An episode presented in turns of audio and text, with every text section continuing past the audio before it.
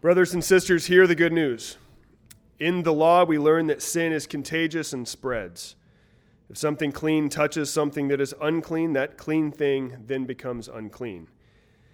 Yet when Jesus comes, he shows us a powerful form of contagious holiness. When the woman with the flow of blood touched the end of Jesus' garment, she was made whole. When the dead child is touched by Jesus, she is made alive. The uncleanness did not spread to Jesus. Jesus' holiness spread to the unclean.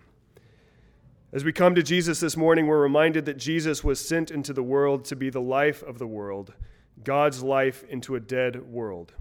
His life spreads to our death. His righteousness spreads to our wickedness. His holiness spreads to our defilement. Brothers and sisters, having truly confessed our sin, God himself promises you the forgiveness of the Father, the victory of the Son, and the glory and empowerment of the Holy Spirit. Believe this and rejoice. And God's people say, Amen.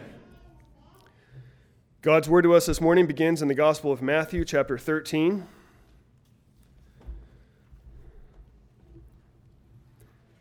Beginning in verse 31. Hear the word of the Lord. He presented another parable to them, saying, The kingdom of heaven is like a mustard seed, which a man took and sowed in his field. And this is smaller than all the other seeds. But when it is full grown, it is larger than the garden plants and becomes a tree, so that the birds of the air come and nest in its branches. He spoke another parable to them. The kingdom of heaven is like leaven, which a woman took and hid in 3 pecks of meal until it was all leavened. All these things Jesus spoke to the multitudes in parables, and he did not speak to them without a parable, so that what was spoken through the prophet might be fulfilled, saying, I will open my mouth in parables. I will utter things hidden since the foundation of the world. We'll turn now to 2 Chronicles chapter 16.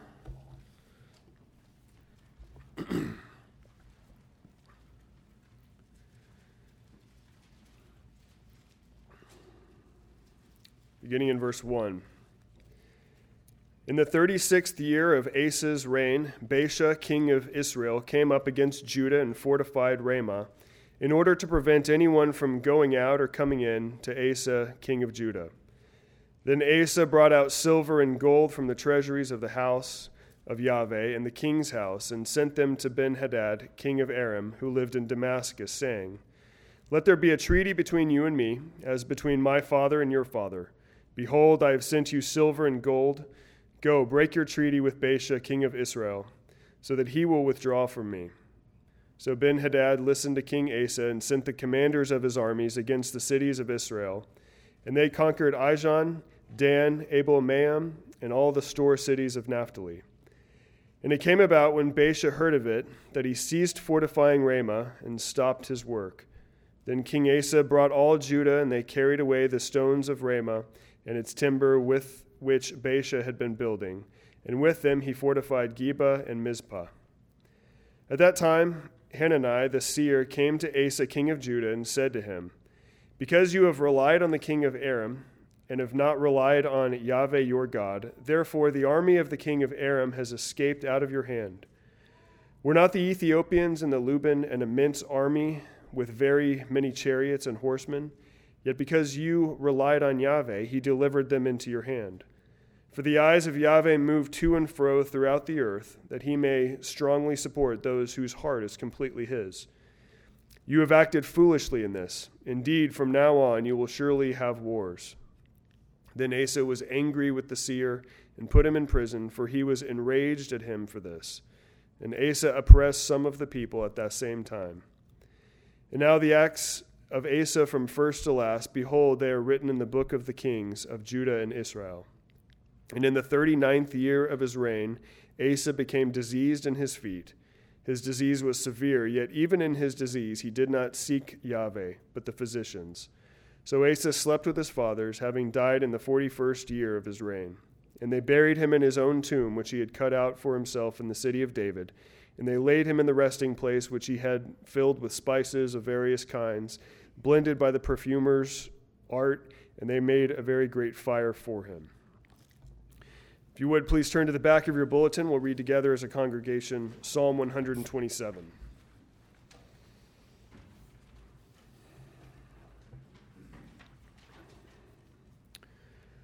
Psalm 127.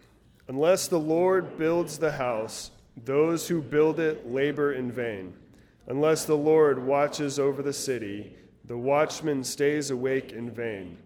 It is in vain that you rise up early and go late to rest, eating the bread of anxious toil, for he gives to his beloved sleep. Behold, children are a heritage from the Lord, the fruit of the womb a reward.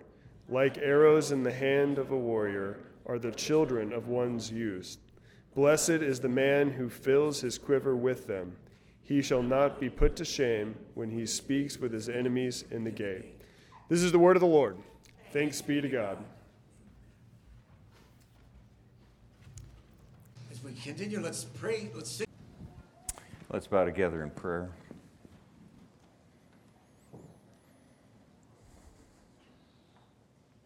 Father, we thank you that you invite us into your holy throne room in the heavens above, and we ascend in spirit, and we come with boldness and confidence because of the blood of Jesus.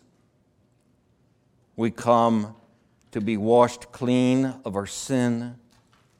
We come to hear your word for us, and we come to commune at your table. And we come because you've chosen us to know you, to trust you. And you've chosen us to shower all your grace upon us. You are the giving God. And each Lord's Day as we gather, you give to us. And we return praise because you are so good to us. We ask now that you would speak to us and open our hearts, not simply to hear, but to be doers of the word. So bless our time together, we pray. For Christ's sake, amen. I have two things I want to say by way of introduction. I wish I didn't have to say them. I suppose I don't have to, but I'm going to. The first I've said before. 75% of children who are in evangelical churches and go away to college after high school never go to church again. We're losing our children. Number two, we don't know what church is for. The church in America has lost vision, lost focus, lost a sense that we are actually meeting with the Creator and the Redeemer of mankind. So that one of the largest churches in the nation substitutes authors to review books in the worship time, asks former presidents to come and speak during the worship time, on the 4th of July does tribute to all the armed forces with their orchestra in worship time. And then we wonder, what is wrong with America? We have lost focus. The one thing Asa teaches us, even though he failed in the end, the one thing Asa teaches us. Well, let me just read it to you.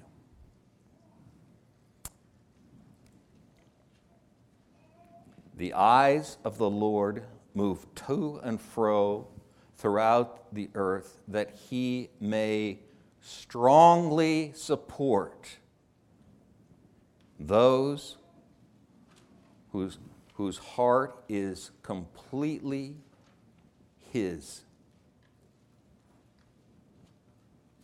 You, Asa, have acted foolishly. So you remember in Psalm 34, picked up in 1 Peter chapter 3, there's another message like that. The eyes of the Lord are looking all around the earth, and he blesses the righteous, and he condemns the wicked. God is looking. And he's looking for people whose heart is completely his. This, I know, we've said it 1,000,000 times. Let me say it again. The word complete here is the word peace, shalom, Solomon. He wants us to have a Solomon heart, a David heart. That is a heart that rests in him. It's at peace. When you pick up the Bible and you read God talking to you, you're just relaxed, at peace, because it's God talking to us. And he strongly supports such people. Now, you know this. You know that in Hebrew, when you double up a verb, you see it. John likes to point out Luke 22, I've earnestly desired. It's the same word twice in a row, so that's the way they translate it. And in the Garden of Eden, God says to Adam, if you eat this fruit, you surely will die. It's dying, you'll die. Same word twice in a row. And here it is. Strong, strong. It's one of the themes that's run through 1 Chronicles, starting with David's reign and runs through Solomon's reign, and here it's running through all the kings' reigns. He wants to make the people strong. So what's he looking for? Who does he make strong? He makes people strong who have a heart at peace with God. In other words, he makes strong those people who are like trees planted by the rivers of water, who bring forth fruit in their season and their leaf does not wither, and whatever they do prospers. That's who he makes strong. He makes people strong who meditate on God's word day and night. That's who he makes strong.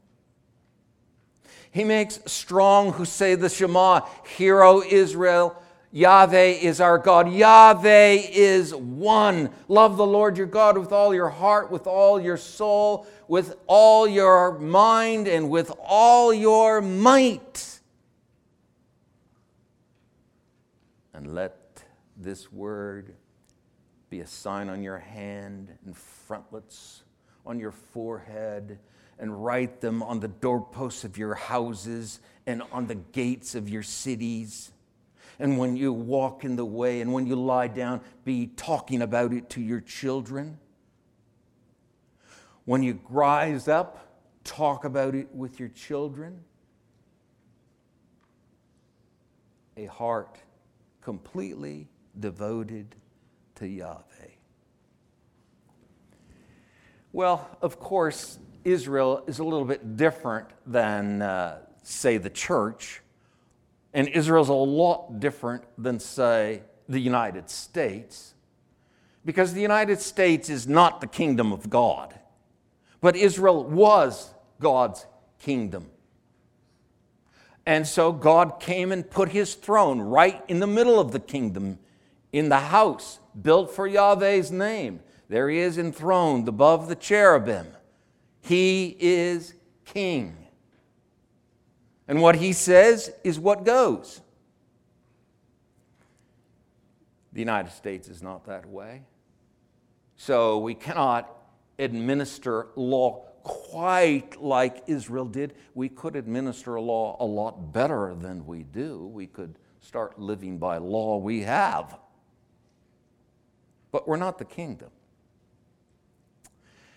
And in one sense, the church is not the kingdom, but in another sense, the church is the kingdom.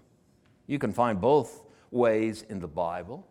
The church is the gathering. That's what we are.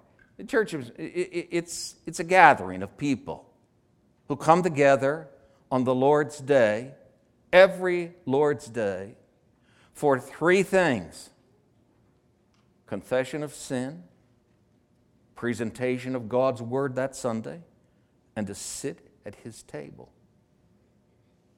And what's happening is they're all gifts from God. We don't come to give, we come to get. Because what could we possibly give to God? He needs nothing. We do respond in praise, but He gives us forgiveness. He gives us His Word, and He gives us food. He's looking for Solomon hearts. He's looking for people who rely on Him. And Asa was just such a person. And you can mark Asa's life in three periods. So if you would, turn to chapter 14 of 2 Chronicles. And it just says there, so Abijah slept with his fathers, and they buried him in the city of David. And his son Asa became king in his place. The land was undisturbed for 10 years during his reign. Chapter 1 is about Asa and the first 10 years of his reign. There weren't any wars, undisturbed, quiet, because, as he says down further in these verses, because the Lord gave us rest. The word rest is not the same as peace, shalom, but it's a word to mean undisturbed, quiet, still the land had peace.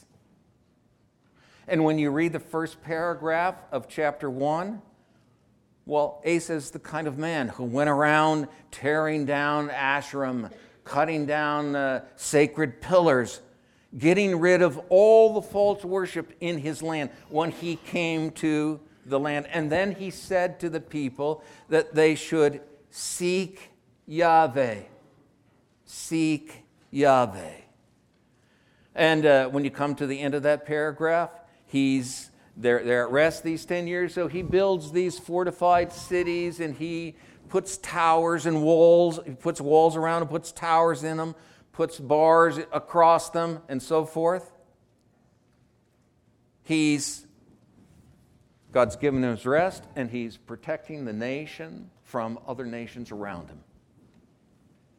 And so he says to the people, let's do this, because we sought the Lord, and He's giving us rest. So the first 10 years is rest. But at the end of the 10 years, as you see in chapter 1, then comes the Ethiopians, the Cushites, and the Luban, the Libyans. They come to make war, and their army is nearly twice the size of his army. And so in the fight, he calls out to the Lord. Look down, if you would, at verse 11. Then Asa called to Yahweh his God and said, they're all lined up for battle, Yahweh, there is no one besides thee to help us in the battle between the powerful and those who have no strength. Yahweh is looking for a heart to strengthen them, to support them. So help us, O Yahweh our God, for we trust in thee, and in thy name have come against this multitude. O Yahweh, thou art our God. Let not man prevail against thee. So three times he invokes Yahweh's name. And what he's saying is, hey, I have this big army. 580,000 valiant fighting men. But look, they came at me with 1,000,000 men. And they have chariots and horsemen. Yahweh, we have no strength, and we came out under your name. So, Yahweh, we're helpless. And he leaned on Yahweh, and Yahweh delivered them into his hand. Yahweh is looking for people whose heart is completely his. Well, chapter 15 of 2 Chronicles then is what happened after the war, and it happened over a period of 5 years, so we don't know how the chronology falls exactly. So for 10 years, you got peace, then there's a war, the war lasts sometime, we don't know how long, and then at the end of this 5 years, 15 years into his reign, there is a big renewal of covenant. And God is looking for people who rely on him, whose heart is completely his. And so a prophet, a seer, somebody who sees into the future, he is the son of Oded. His name is Azariah. Yah is our helper. And Oded means restorer. This prophet, after the war, comes to meet with Asa. And he went out, verse 2, to meet with Asa and said to him, "Listen, hear, O Israel, Yahweh's our God, Yahweh's one." Same statement here. "Listen to me, Asa, and all Judah and Benjamin. Yahweh is with you when you are with him. And if you seek him, if you lean on him, if you come to him, he will let you find him. But if you forsake him, he will forsake you." Now, we talked about that last week. But look at this part, verse 3. "And for many days, Israel was without the true God, or the God of truth, and without a teaching priest, and without Torah. But in their distress, they turned to Yahweh God out of Israel, and they sought him, and he let them find him." So what he's talking about is you have a divided kingdom, and up in the north, there's golden calves in the south border and in the north border, and all the prophets of Yahweh have been kicked out, all the Levites have been kicked out, and there is no true worship of God. But up in this region, these are still God's people. They're falling away, God's people, but there are some who notice, look, Yahweh is with Asa. And they seek for Yahweh, and God lets them find him, and they come. And three things they were missing, which is the key to what it means to seek Yahweh, or to seek out God, or to lean on him, or to trust in him. Three things they were missing. They were missing the God of truth. They were missing a teaching priest, and they were missing Torah.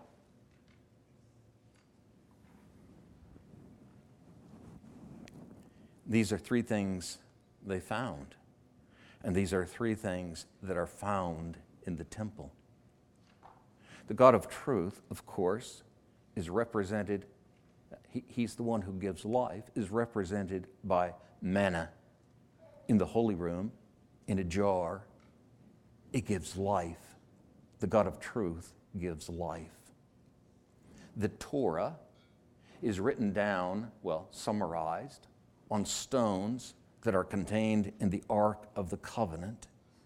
It's the Word of God. They needed the Word of God. And then they needed a teaching priest. The word teaching in this case is not your normal word for teaching. It's a word that means to throw something or to point at something.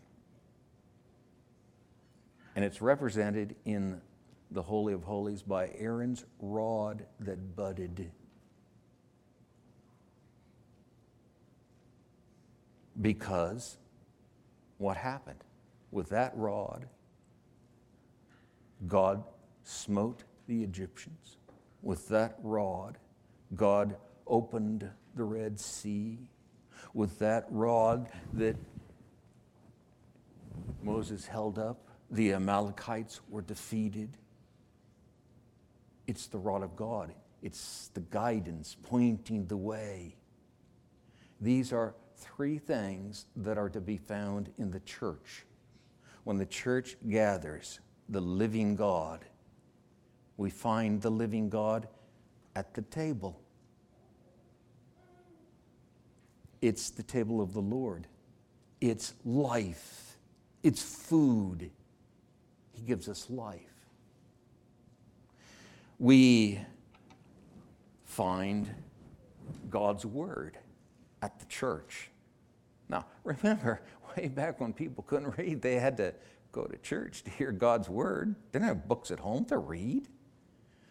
In the church, we find God's word. And in church, we find men whom God appoints to point the way, to give guidance. So, we have all three of these here each Sunday. Somebody stands up here and points the way, gives guidance, teaches. We sit at the table where we get the manna, the food of God, God's life, and we all hold a Bible in our hands. We have God's Torah. That's what Israel was missing. Their gods were no gods. The Ten Commandments were taken away. The priests, the teaching priests, were taken away. But they noticed that God was with Asa. So some of them defected.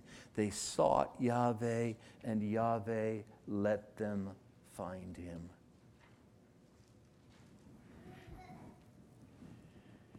So when we come on the Lord's Day to church, it is not a place to play around. It's not a place, it's not a time for skits and shows. God tells us what he wants us to do.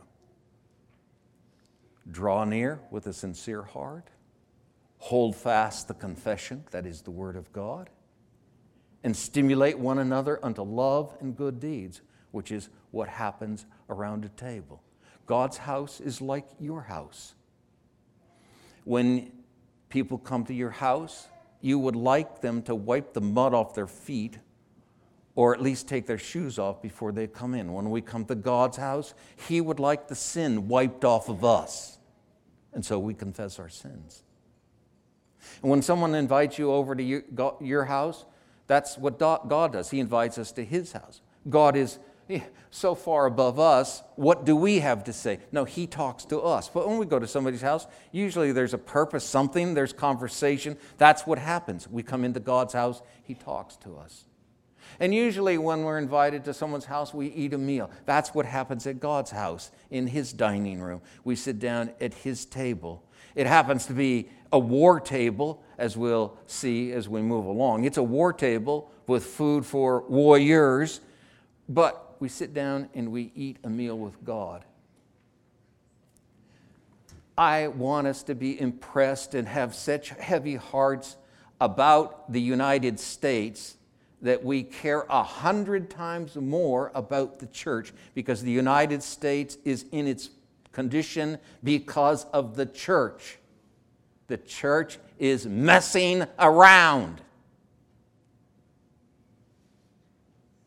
And I don't hear people saying it.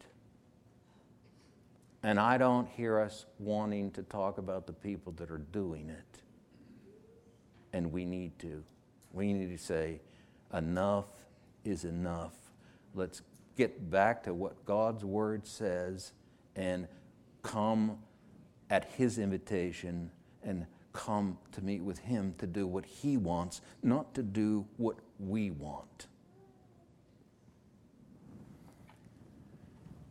Well, skip down to Azariah comes and gives this message. And then down in verse 8, it says, so when Asa heard these words and the prophecy which Azariah the son of Oded, the prophet, spoke, he took courage and he removed the abominable idols from all the land of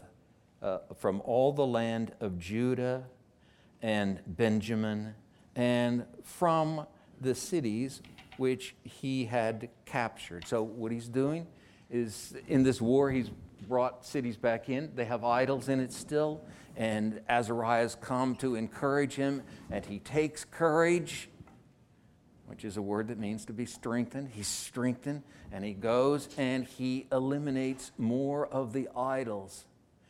Then he removed the altar of, He restored the altar of Yahweh, which was in front of the porch of Yahweh. So the first thing he does, he removes idols. Second thing he does is he restores the bronze altar. So somehow the altar had not been in service like it needed to be. So he's doing two things: removing idolatrous worship, fixing the current worship at the altar of Yahweh. And the altar of Yahweh, of course, is crucial. What happens at that bronze altar every day and every evening? An ascension offering. And it's a picture of Israel ascending before the Lord and the Lord taking care of them, breathing them in and satisfied with them from morning to evening. He restores the altar of Yahweh. And then it says in verse 9, and he gathered all Judah and Benjamin and those from Ephraim, Manasseh, and Simeon, who resided with them, for many defected to him from Israel when they saw that Yahweh, his God, was with him. If you're with me, God says, I'm with you. So they assembled at Jerusalem in the 3rd month of the 15th year of Asa's reign. Now, what's going to happen is something that takes place in 3rd months. So if you think of Israel's calendar, if you think of Israel's festival calendar, the three large festivals. The first one is the Feast of Passover, unleavened bread. It's a week long. It's in the 1st month of the year. The second one is in the 3rd month of the year. It is the Feast of Weeks. It coincides with Pentecost. It's a celebration of the giving of the law and the harvest. And then the next week comes in the 7th month, the next festival. And that is a feast that is for the Gentiles, for the nations. Now, if you look at the course of 2 Chronicles, those feasts come in reverse order. When Solomon dedicates the temple, it's in the 7th month at the Feast of Tabernacles. Here is a picture that's going to take place at the Feast of Weeks. It's in the 3rd month. But both Hezekiah and Josiah, I got myself mixed up. This is the 3rd month feast, the Feast of Weeks. It takes place in the 3rd month on the 15th year of his reign. And then as you move through the book, Hezekiah and Josiah are going to restore the Passover festival. So that's the picture that's taking place here. And it says,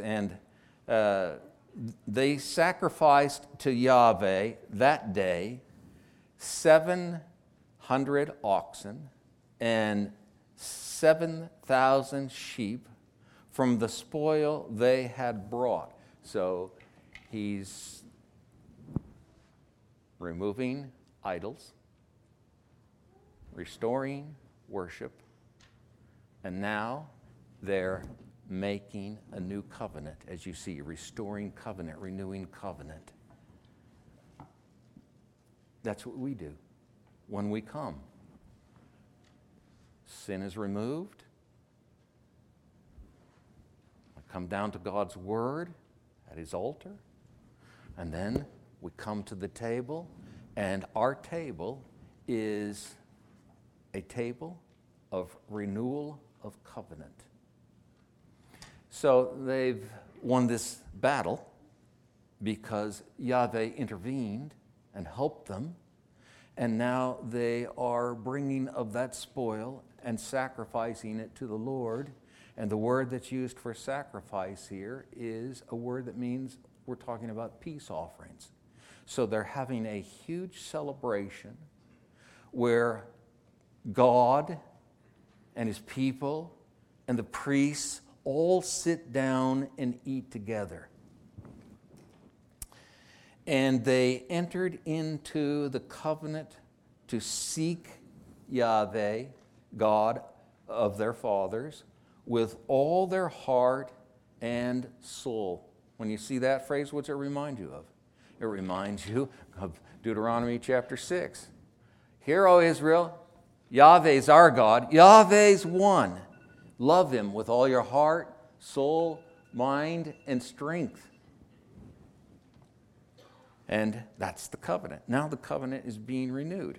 And in this renewal, they offer all these sacrifices, and now they're going to renew covenant. And whoever would not seek Yahweh God of Israel should be put to death, whether small or great, man or woman. Now, if you think back to the book of Deuteronomy, you realize this is just what the book of Deuteronomy says. Okay, here's a nation, our God is Israel. If you go after another God, the book of Deuteronomy says, you're going to be put to death. Well, this is God's kingdom. We can't do that in the United States. It might be something we'd want to do, but we can't do it. It would seem like it would solve our problems. Moreover, they made an oath. I think I skipped. No. And moreover, they made an oath to Yahweh with a loud voice, with shouting, with trumpets, and with horns. And all Judah rejoiced concerning the oath which they had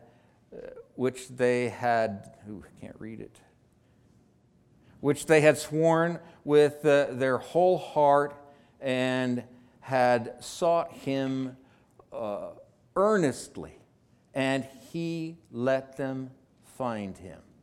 So what they're doing is there's this big sacrifice, big celebration. They're eating with God. And then they're entering into the covenant. In other words, they're coming back to the Mosaic covenant. And they are shouting and making noise in a fourfold manner, with voices, with loud shouting, with horns, and with trumpets.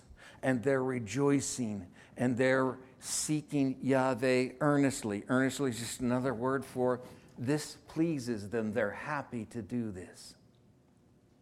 So what I'm showing you is along comes Azariah, Yahweh is your help. And he gives a message, you seek, and God will let you find Him.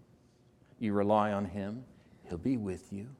And Asa is encouraged, and so what he does after this battle is he removes idols, he restores worship, and he brings the nation and those who defected from Israel. He renews covenant. He renews covenant with God. And they are shouting and happy. Now, the word swear in Hebrew is a word that matches up with the word seven. They sound just alike. And you look at the 700 oxen and 7,000 sheep, and what stands out is the word seven. So this renewal of covenant does what? Well, it reminds you of creation week, and the seventh day is the day of rest. And when they renew covenant, Look at what it says down there in verse 15. God gave them rest on every side. Now, this is from people who seek after God. And I'm suggesting to you that this is where we need to be praying for the church.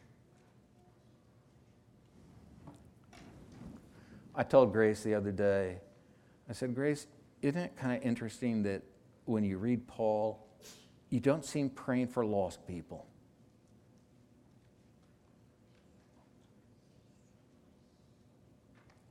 Now, I didn't go reread everything to make sure that statement was true. But then I was sitting there a few hours later and I thought, wait a minute. Of first importance, pray. 1 Timothy chapter 2. So the church is commanded to pray, and they're praying for the lost.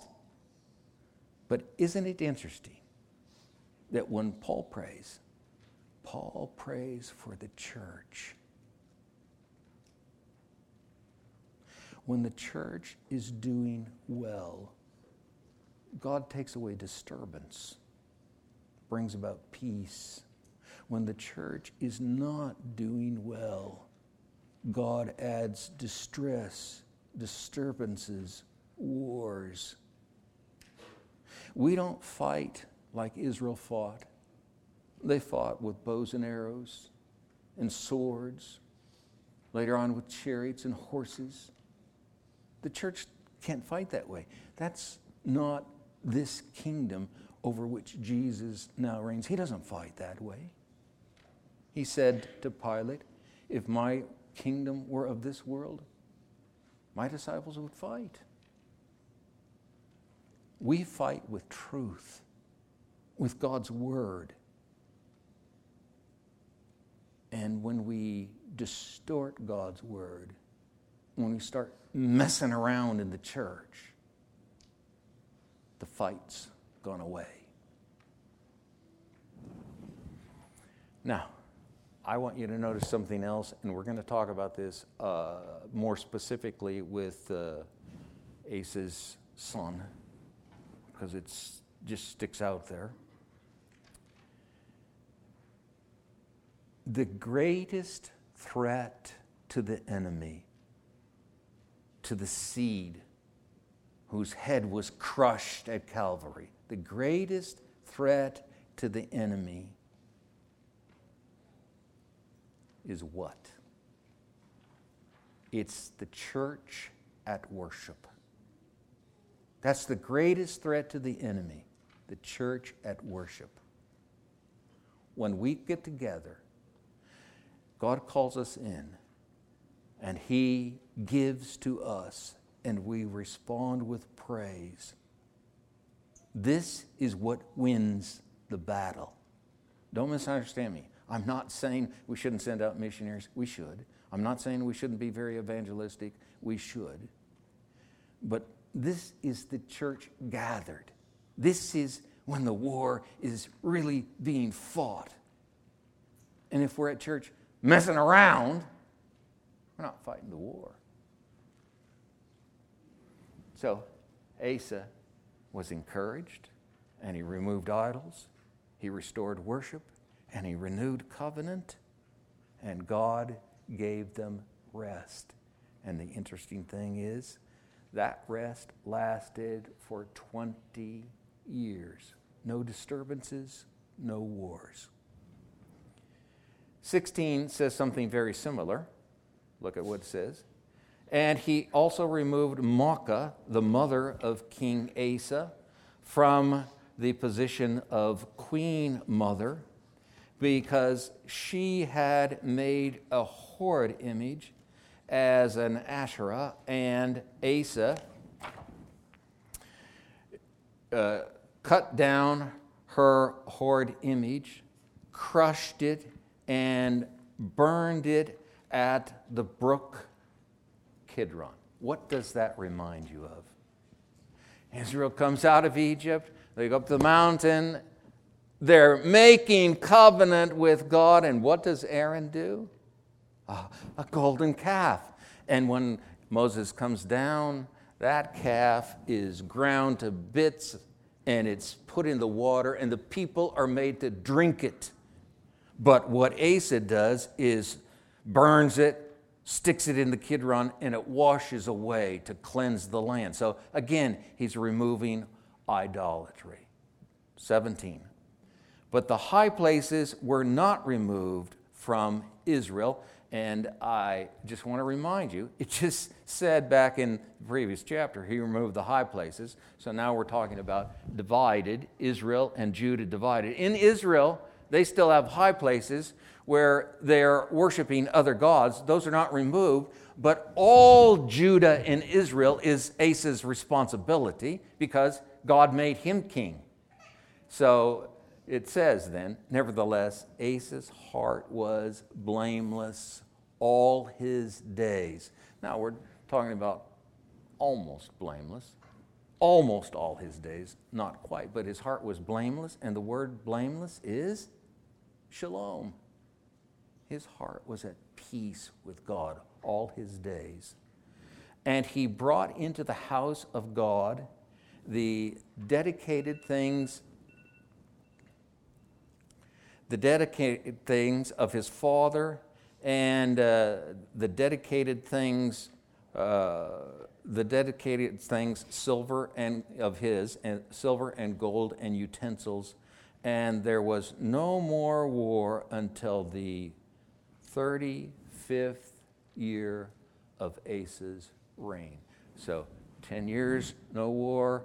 Between 10 and 15 years, there's a battle. He's encouraged after the battle, and he removes idols, he restores worship, and he renews covenant. The people all renew covenant, and they got 20 years in which there are no more wars.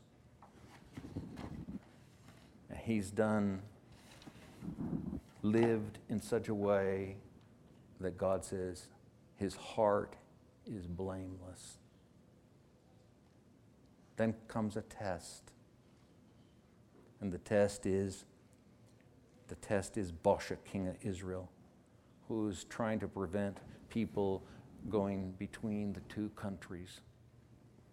And so what does Asa do? He hires Ben-Hadad.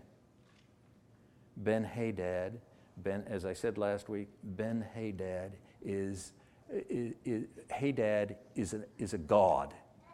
You know of him in the Bible as Baal, but his formal name is Hadad. And Ben is the word son, so Ben-Hadad versus Ben-Yahweh, because Asa is the son of God. Now, what does the son of God do? He goes to another god, and he takes dedicated silver, dedicated gold. The word dedicated means holy, because he gave it to Yahweh. And he takes Yahweh's stuff, and he goes away, and he bribes the Aram king to break treaty with Israel and help him out. So that's exactly what he does. So now, instead of relying on Yahweh, he has gone off to his own devices. He's strayed away. And then along comes, in verse 7 of chapter 16, Hanani, which means my favor, my grace.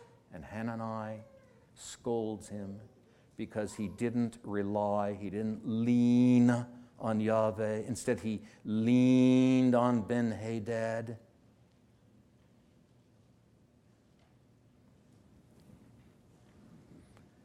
He would have one day have gained the whole Aramean army, but now it's escaped out of his hand. And for the rest of his time, there's going to be war because God is looking for people who have a heart completely for him, at peace with him. And when you start looking to other gods for help, your heart is not completely devoted to Yahweh. Now I come back to the church. I think this is the problem with the church. Instead of a simple gathering where we actually worship Yahweh, We've adopted the world's techniques, the world's styles, the world's games, the world's briberies. Mind you, our giving in Christian circles is just bribery. We've adopted the tech. All across the boards, we've dropped into our culture and we brought it into the church, just like Asa, who said, you know, I think I'll make an alliance over here and this guy will help me out. Even though God had already given him this marvelous victory, he says, no, I'll do it this way.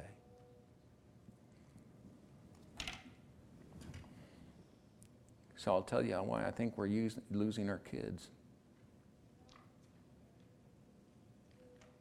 They see through us.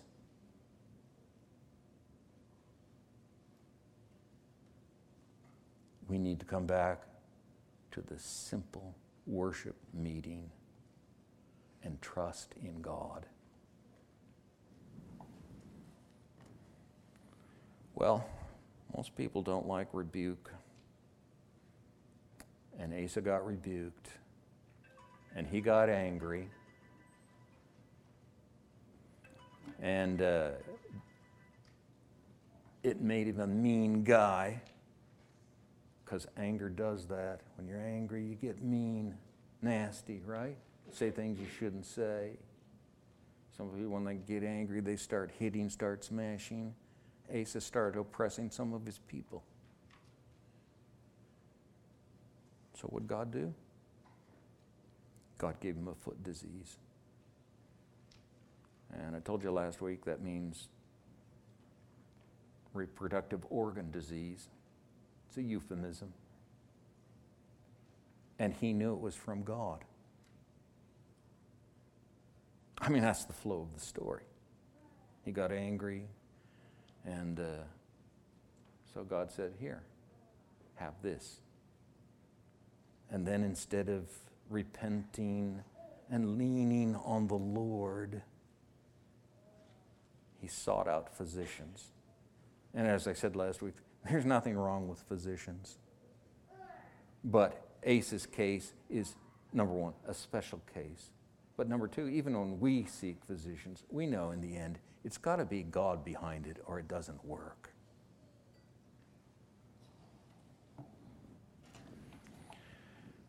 I'm just super concerned about the church at large and us. I want us to redouble, or as I say, double down and say, okay, this church, which is a good church and has lots of good people in it, people who know Christ, have trusted in Christ, we got to stop the blood.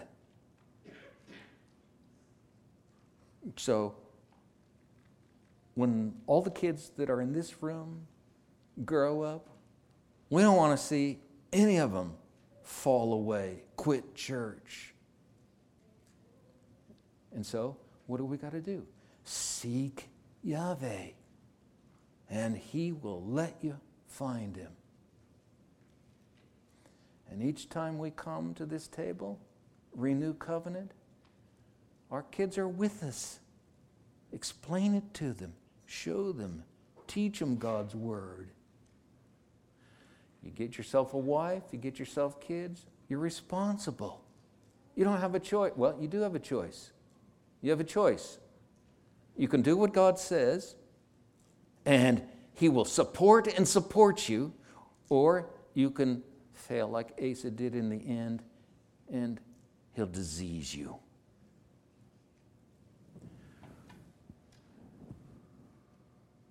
The church in America is at the crossroads. No, I'm not God. God knows what he's doing, and he's honing. He's going to hone the church. But right now, the church is still on the slide, so that whatever the world says right now, we're dragging it into the church. Just like Asa. Oh, I can't go to God. I can't trust God. I got to trust Ben-Hadad. He's got a lot of power, a lot of army. He can do what I need him to do. And it's time just to get back to reading God's Word with our families. With our families, gentlemen.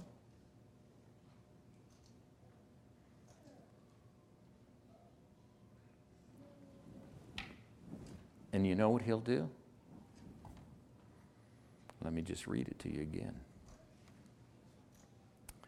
For the eyes of Yahweh move to and fro throughout the earth, that He may strongly support. Supporting, He will support those who have a heart that is completely His. Let's stand.